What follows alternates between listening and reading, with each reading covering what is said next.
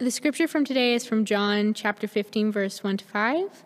It is, I am the true vine, and my Father is the gardener. He cuts off every branch in me that bears no fruit, Well, every branch that does bear fruit, he prunes so that it will be even more fruitful. You are already clean because of the word I have spoken to you. Remain in me, as I also remain in you. No branch can bear fruit by itself, it must remain in the vine. Neither you neither can you bear fruit unless you remain in me. I am the vine, you are the branches. If you remain in me, and I in you, you will bear much fruit. Apart from me, you can do nothing. Also, from another verse is from uh, 1 Corinthians chapter 12, verses 12 to 13. Just as a body through one has many parts, but all its many parts from one body, so it is with Christ. For we were all baptized by one Spirit, so as to form one body whether Jews or Gentiles, slave or free, we were all given the one Spirit to drink.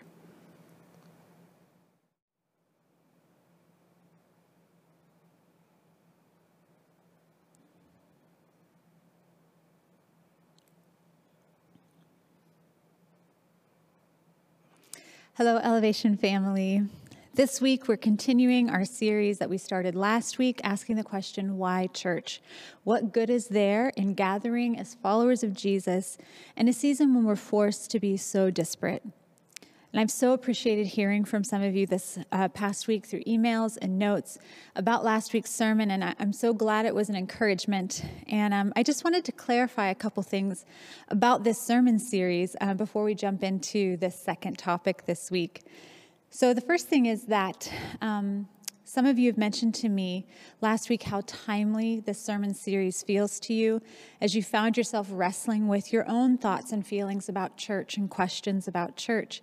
And I just wanted to reassure you that it's no accident that we're covering this topic um, at this moment, um, because I'm delivering this series at the request of our pastoral staff, Melody, Melissa, and Helen who have ministered to us so tirelessly through the ups and the downs of this pandemic, and who've listened well to us as we have expressed our own questions and doubts and experiences with them. They've heard us, and as they have observed and, and listened to us, they decided that we should tackle this topic together in the more public format of preaching. And so it was they who asked me to preach on this topic. And I want to thank them today um, for all that they've done to walk with us through the craziness that has been COVID and uh, to minister to us at every step of the way, to listen to us, and then based on what they have observed, to continue to minister to us where we are right now. The second thing uh, is that I've heard from some of you too um, in your communications with me this last week about how many of you are feeling drained after nearly two years of this sort of disjointed back and forth form of church where sometimes we're in person and sometimes we're virtual. And uh, it reminds me of something my oldest Noel uh, said to me, I think last week in regards to having to go back online for school. She said, I just feel like I'm on a teeter totter and I keep getting tossed back and forth and back and forth, and I just have to surrender to my fate. Uh, we, I feel you, Noel. We feel you. I, I, feel like this whole season has felt like that. And so, to this sentiment, I want to say um, please don't feel that by uh, tackling this question, why church, that I'm trying to be prescriptive about how we engage with church in this season. Um, the last thing I want to do is reinforce any sense of obligation in the midst of our fatigue. Um, but again, our pastoral staff has done a wonderful job, and our volunteers of, of adapting to what gathering as the body of Christ looks like in this strange season. So we've have tireless volunteers who put together the hours worth of work to do these virtual uh, services. We have had our in person services when we were allowed. And then we've also, you know, the, the team has also created outside of church gatherings. So the family walk at the beginning of the year or the mission Sunday where we got together and worshiped and served in different ways beyond just a Sunday morning sermon. So my hope is that with this sermon series, uh, we're simply um, reminding ourselves of the purpose and the goodness of gathering as followers of Jesus to learn, worship, share, and serve, no matter what iteration church may take during this season. And my hope is that we can hold steady to that anchor um, and that central vision of why we keep doing this thing called church. So, with that cleared up, let's dive into our topic this week. So, last week we discussed church as ecclesia, that first Greek word, ecclesia. And we discussed how it means um, in English a called out people, that Jesus has called us out and called us to himself. And in response to that calling out, the first thing we do is we get together and we start reminding one another hey remember who we belong to remember who remember who's calling us remember why we organize our life this way remember why we orient our hearts in this way and this week we're going to talk about a second Greek word, and that second Greek word is koinonia. And uh, I think it's really interesting if we look at these back to back, even the way they appear in the scripture. Ecclesia comes first, and ecclesia comes first, and then koinonia comes second. And it's almost as if Jesus is calling out his people to be his church, and then in response, we become koinonia. So, um, I want to acknowledge this week a couple more reasons why we may be feeling disillusioned by church. Um, you know, we talked about the pandemic a lot, all the time last week and this week too, and how it's disrupted our understanding of church. But I'd be remiss if I didn't also acknowledge um, the deep hurt that we've experienced around the church around some really big stories that happened in the same season during the pandemic. The first was the discovery of the unmarked graves of hundreds of indigenous children at residential schools that were all run by the church. And that was just such a gut punch. Uh, I know it felt unbearable to many of us to, to hold the weight of, of that grief and the fact that the church that we, um, you know, are a part of, not this specific church, but the Big C church, um, has been a part of that kind of harm in the world. The second uh, was a podcast that really became a blockbuster during the season called The Rise and Fall of Mars Hill. It was produced by Christianity Today. And Christianity Today reports that over 5 million unique listeners listened to that podcast, and it just really took North America by storm. Um, so, the Rise and Fall of Mars Hill podcast tells the story of the church Mars Hill that was run by Mark Driscoll.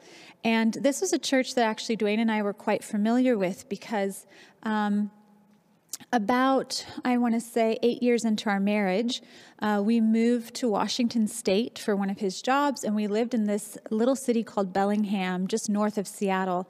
And Mars Hill is a Seattle based church, and, and we just heard and saw the impact of this church. It's 15,000 people, and, and, and heard tale of this pastor, Mark Driscoll, who was so charismatic, but, but really, you know, pedantic and, and, and, and a little bit aggressive, but was just like leading this, this huge movement.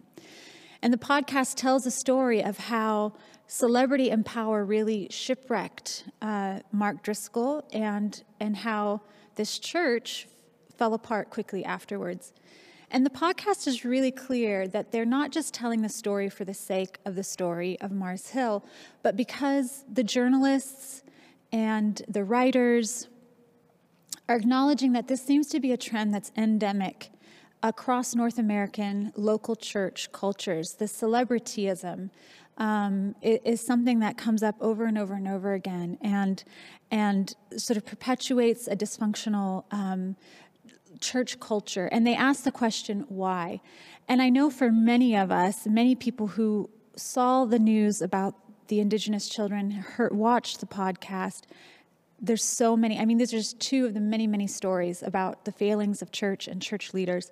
Found ourselves asking, you know, what's the good of meeting as a church when the big C church is responsible for so much harm in the world? This is a big question. It's a hard question, and it weighs heavy on us. And again, we don't want to shy away from the hard questions, but we want to face them and we want to allow them to take us into a deeper understanding of who God is, who we are, and what He has envisioned for us as His church. And that's where we arrive at the word koinonia. So you've probably heard this word before. In fact, there's a church in this region named after that word, koinonia. Um, but what does it mean? Uh, how is it used in the New Testament? And what does it tell us about what it means to be the church? These are the questions we're going to tackle today. So let's begin by looking at the moment in Scripture when the word koinonia is first used to name the gathering of Jesus' followers. And it's the same Scripture we studied last week in Acts. Acts chapter 2 happens uh, at Pentecost. As we said, Peter and the disciples um, received the Holy Spirit and began to speak in foreign languages, and they preached to uh, many, many, many, many Jews from all across the world, na- many nations um, who, who happened to be in Jerusalem at that time. And they preached the good news of Jesus, his birth, his death, his resurrection. And, and the writer of Acts, Luke, tells us that that day, 3,000 people repented, were baptized, and joined this Jesus movement. And immediately they began to meet and worship together. Um, Acts chapter 2, verse 42 says it this way They devoted themselves to the apostles' teaching and to the fellowship. And that word fellowship right there, that's the word koinonia. So they devoted themselves to the apostles' teaching and to the koinonia, to the breaking of bread and to prayer. So, in this verse and in this passage, there are four things we learn that the people, these new believers and followers of Jesus, did once they accepted that ecclesia, being called out by Jesus and called to Jesus. The first was they dedicated themselves to learning more about Jesus and, and the, the story of his life, his teachings, his death, and his resurrection. This was, they'd never heard this before, and they really wanted to learn it and understand it. Um, they ate together. They shared food together. They shared their belongings with one another and with anybody who was in need. And they prayed together. And then the thing that they did that we're studying today is they dedicated themselves to koinonia. Now, there must be something about this fellowship koinonia that goes beyond just being together because that's already insinuated in these other three things. Jessica Brodie tells us that there's no exact translation in English for koinonia. Um, the Greek word is most closely associated with concepts of a holy covenant fellowship. Joseph Henry Thayer's Greek English lexicon of the New Testament defines koinonia as a fellowship, association, community, communion, joint participation. And its origins in the Greek uh, come from the word koinonos, which means a partner, a sharer, and a companion. So Brodie tells us, in short, it is a shared community that involves deep, close knit participation among its people. So, koinonia is more than just being together, it's the action of allowing ourselves to be knit together. So I know a thing or two about knitting uh, because when we lived in Bellingham, uh, I befriended our worship pastor's wife who, who was a knitter. And that winter, she decided she was going to knit some le- leg warmers. And she said, Kristen, why don't you knit some with me? And I said, all right. I'd never really knit before. Um, but we'd get together for play dates and coffee dates and with the kids. And, um, and she, she taught me, and we started knitting together. And and of course would make mistakes and she'd just laugh and say oh the mistakes add character the mistakes add character. But even as she was laughing she'd go in and kind of fix my mistakes. And sure enough by the end of it i created these really cool apple green knit leg warmers um, I was quite proud of myself. Uh, cut to several winters later, we were here, and, and a few winters ago, I thought, I, I want to make myself an infinity scarf. I think I'm going to knit myself an infinity scarf.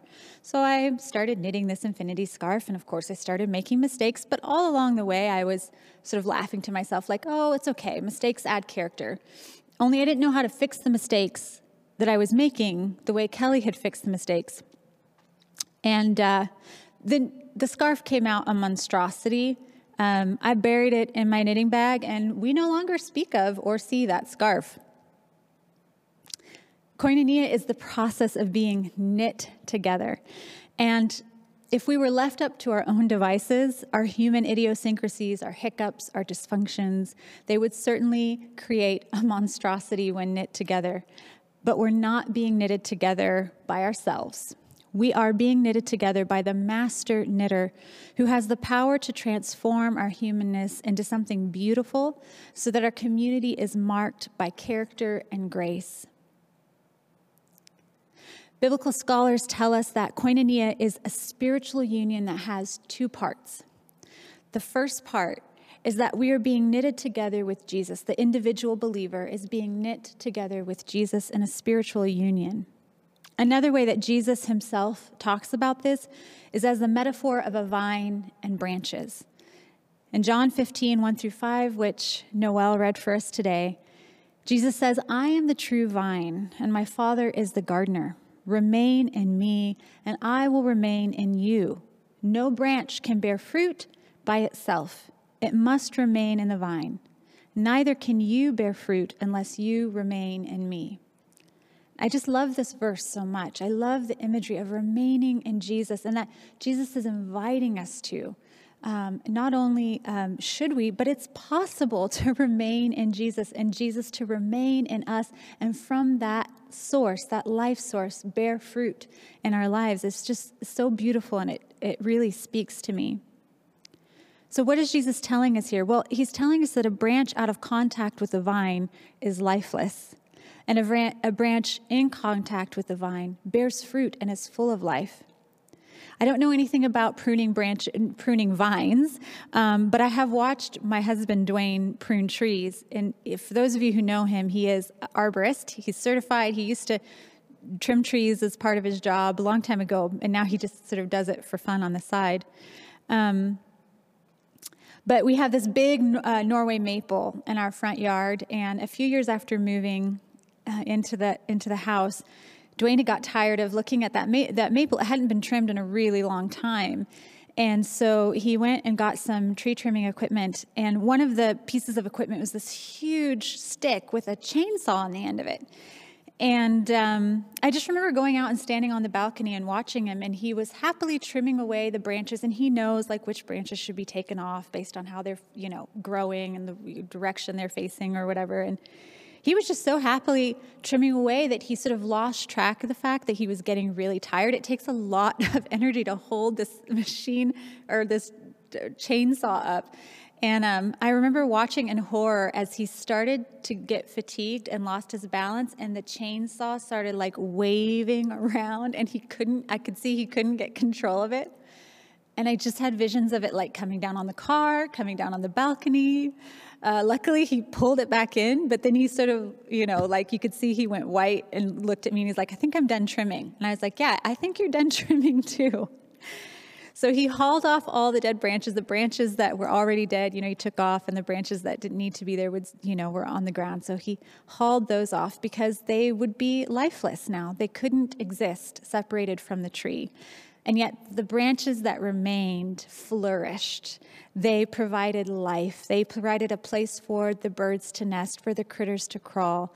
Um, and in the same way, when we are connected to Jesus, when we're knit together with Jesus, like a vine uh, and a branch, a branch and a vine, we, uh, we can bear fruit and be full of life. So not only we knit together with Jesus, but the other half of koinonia, theologians tell us, is that we are knit together with our fellow believers as a body. So, the metaphor Paul uses when he's writing to the church in Corinth is koinonia as a body. He puts it this way in 1 Corinthians 12 12 through 13. The body is a unit, though it is made up of many parts, and though all its parts are many, they form one body. So it is with Christ. For we were all baptized by one Spirit into one body, whether Jews or Greeks, slave or free and we were all given to the one Spirit, and we were all given the one Spirit to drink. Speaking of drink, I need a quick drink.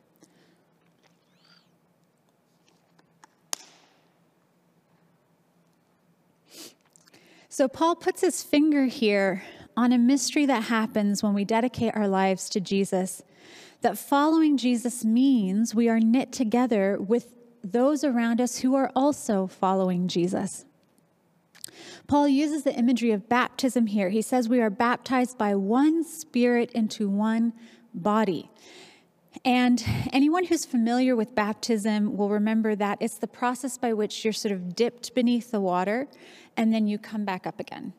And the significance, the sort of symbolism of this is that when you go under the water, it's, it's symbolizing a watery grave where you leave behind your old ways and your old identity. And when you come up again, you come up as a new person with a new identity as a follower of Jesus, uh, who with a new orientation to you know what you value, letting Jesus sort of direct the desires of your heart and the decisions that you make.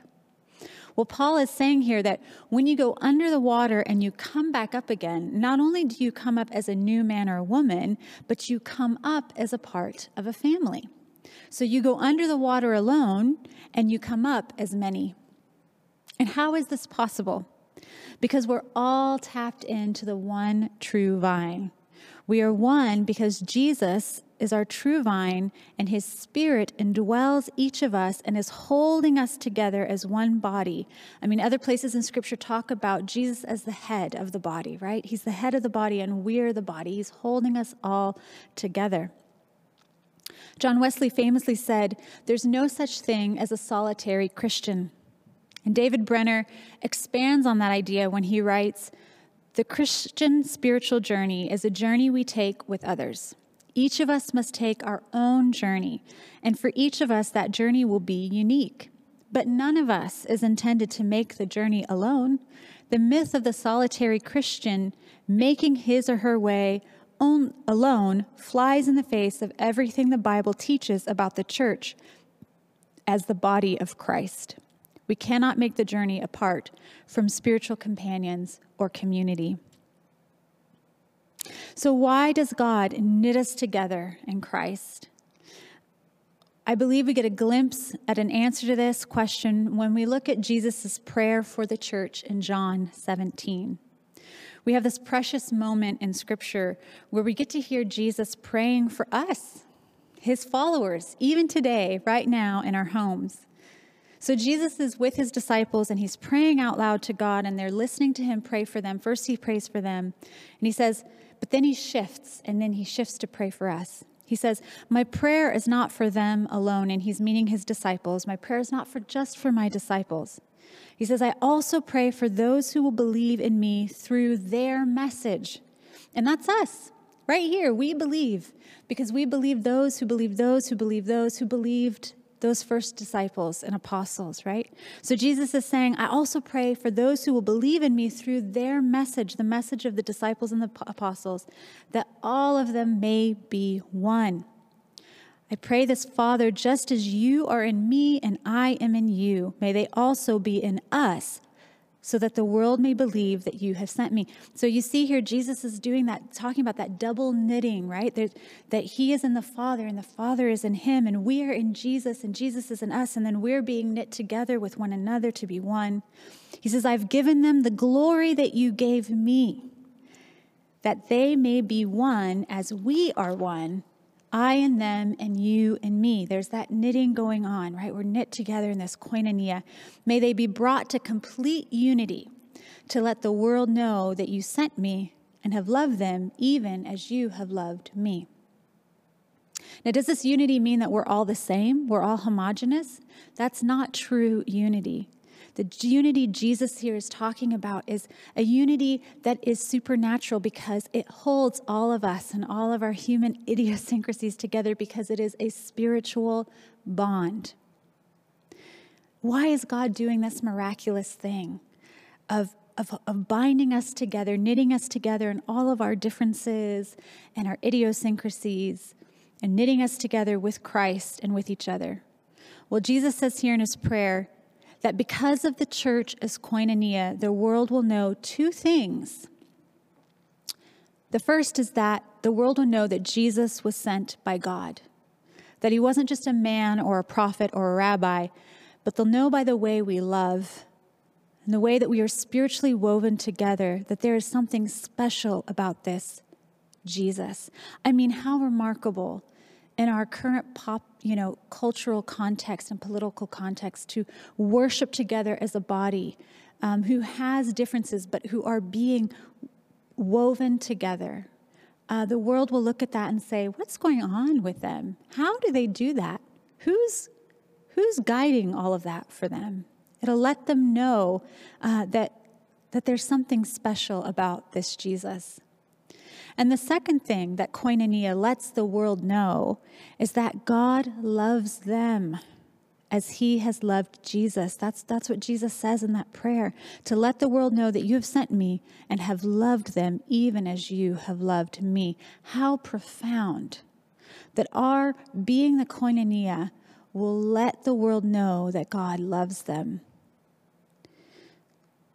We ended last week by remembering the ecclesia means that we are being called to Jesus, called out by Jesus. He calls us to himself so that we can know the life transforming power of his love for us. And then he knits us together as koinonia so that he can send us back into our communities, back into our homes, our jobs, our lives, to share the love that we have discovered with those who need it most. We are literally the hands and feet of Jesus in the world, we are his body. But that brings us right back to the beginning of this sermon when I talked about the Indigenous children on Mark Graves with the Indigenous children, the harm that the church has caused in Indigenous communities, the harm that the church, local church, has caused in the lives of people who, who are part of those congregations. And we're left with the question how?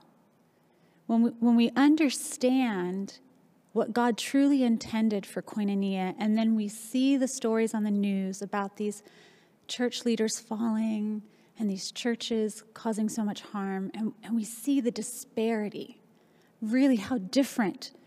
Uh, that's not how God intended it to be. God did not intend his church to move and be in the world like that. And how do we hold that disparity and that difference? I mean, I think there's so much sadness and grief there. And we, we might want to react by explaining it away or justifying it or denying it or minimizing it because it's, it's hard, it hurts to see that. I was reminded of an email I got from our youth pastor, Melody. I'd shared this sermon with, with our pastoral team, and, and she wrote back and she was talking about, again, how she too has sometimes wrestled with this question. And she said, I took a course at Laurier in the fall called Indigenous Wisdom and Methodology. She's in her master's degree at Laurier. And she said, So much of our time was spent telling the truth about Indigenous people's experience and facing the significant role that the church has played in their harm.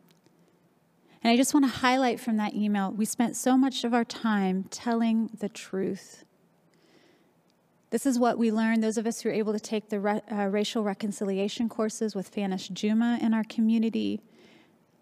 Uh, that there cannot be healing, there cannot be true reconciliation until we stop and do the internal work of looking honestly at ourselves and telling the truth. And it can be hard to look at these stories in the news and be honest about the church uh, but it is so important. I think that's where we start. I, I don't have any easy answers for, um, I can't, you know, in a 25 sermon, 25 minute sermon, uh, give answers for, oh, this is how, you know, why church in the face of some of this disappointment and disillusionment. But I do believe that, that some of the power of healing happens when we first stop to tell the truth. And then when we tell the truth, it can be scary because then lament floods in, right? But lament is a beautiful spiritual practice. And I think before we move to anything else, it's good to just stop and hold space for that. And so, as we're wrestling through some of these things, I don't, this week and the coming months, as you're wrestling with that question, I just want you to know I see you. I, I understand that you're holding this question about church. And um, I don't want you to try to explain it away. I don't want to give easy answers, but I want to encourage you to sit in the truth and I think we as a body can move towards uh, what it means to do that well and lament well before we try to get to uh, healing and reconciliation. This did make me think of a hymn that um, I've been listening to this week called Is He Worthy?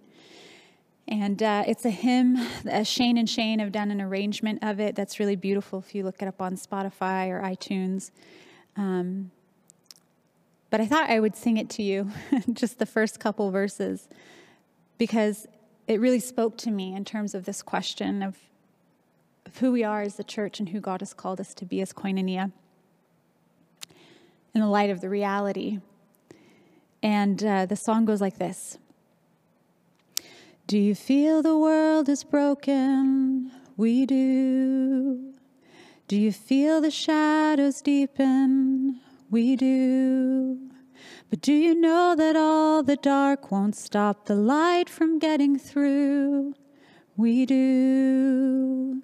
Do you wish that you could see it all made new? We do. Is all creation groaning? It is. Is a new creation coming? It is. Is the glory of the Lord to be the light within our midst? It is. Is it good that we remind ourselves of this? It is. Those last two lines really speak to me. It's good that we remind ourselves that the glory of the Lord is to be the light in our midst. So, what is the blessing of ecclesia and koinonia. It's one, we don't belong to ourselves. We belong to Jesus and we belong to one another. And it's when we're being knit together. I believe the blessing of koinonia and ecclesia is that when we're being knit together with Jesus and being knit together with one another, that it's in our midst that the glory of the Lord is the light that shines in and through and among us and out and beyond us into, their, into our communities, our homes, our families, and our world. So, how do we lean into this, especially during the season of this pandemic? Well, that's a question um, I just don't have time to answer or tackle today, but it's a question I've put in the discussion questions for our discussion groups to think about as we understand ecclesia and koinonia. What does it mean to embrace the blessings of these things and lean into them uh, during this next season of our church's life? I'll leave that with you in our discussions and I will um, pray for us now.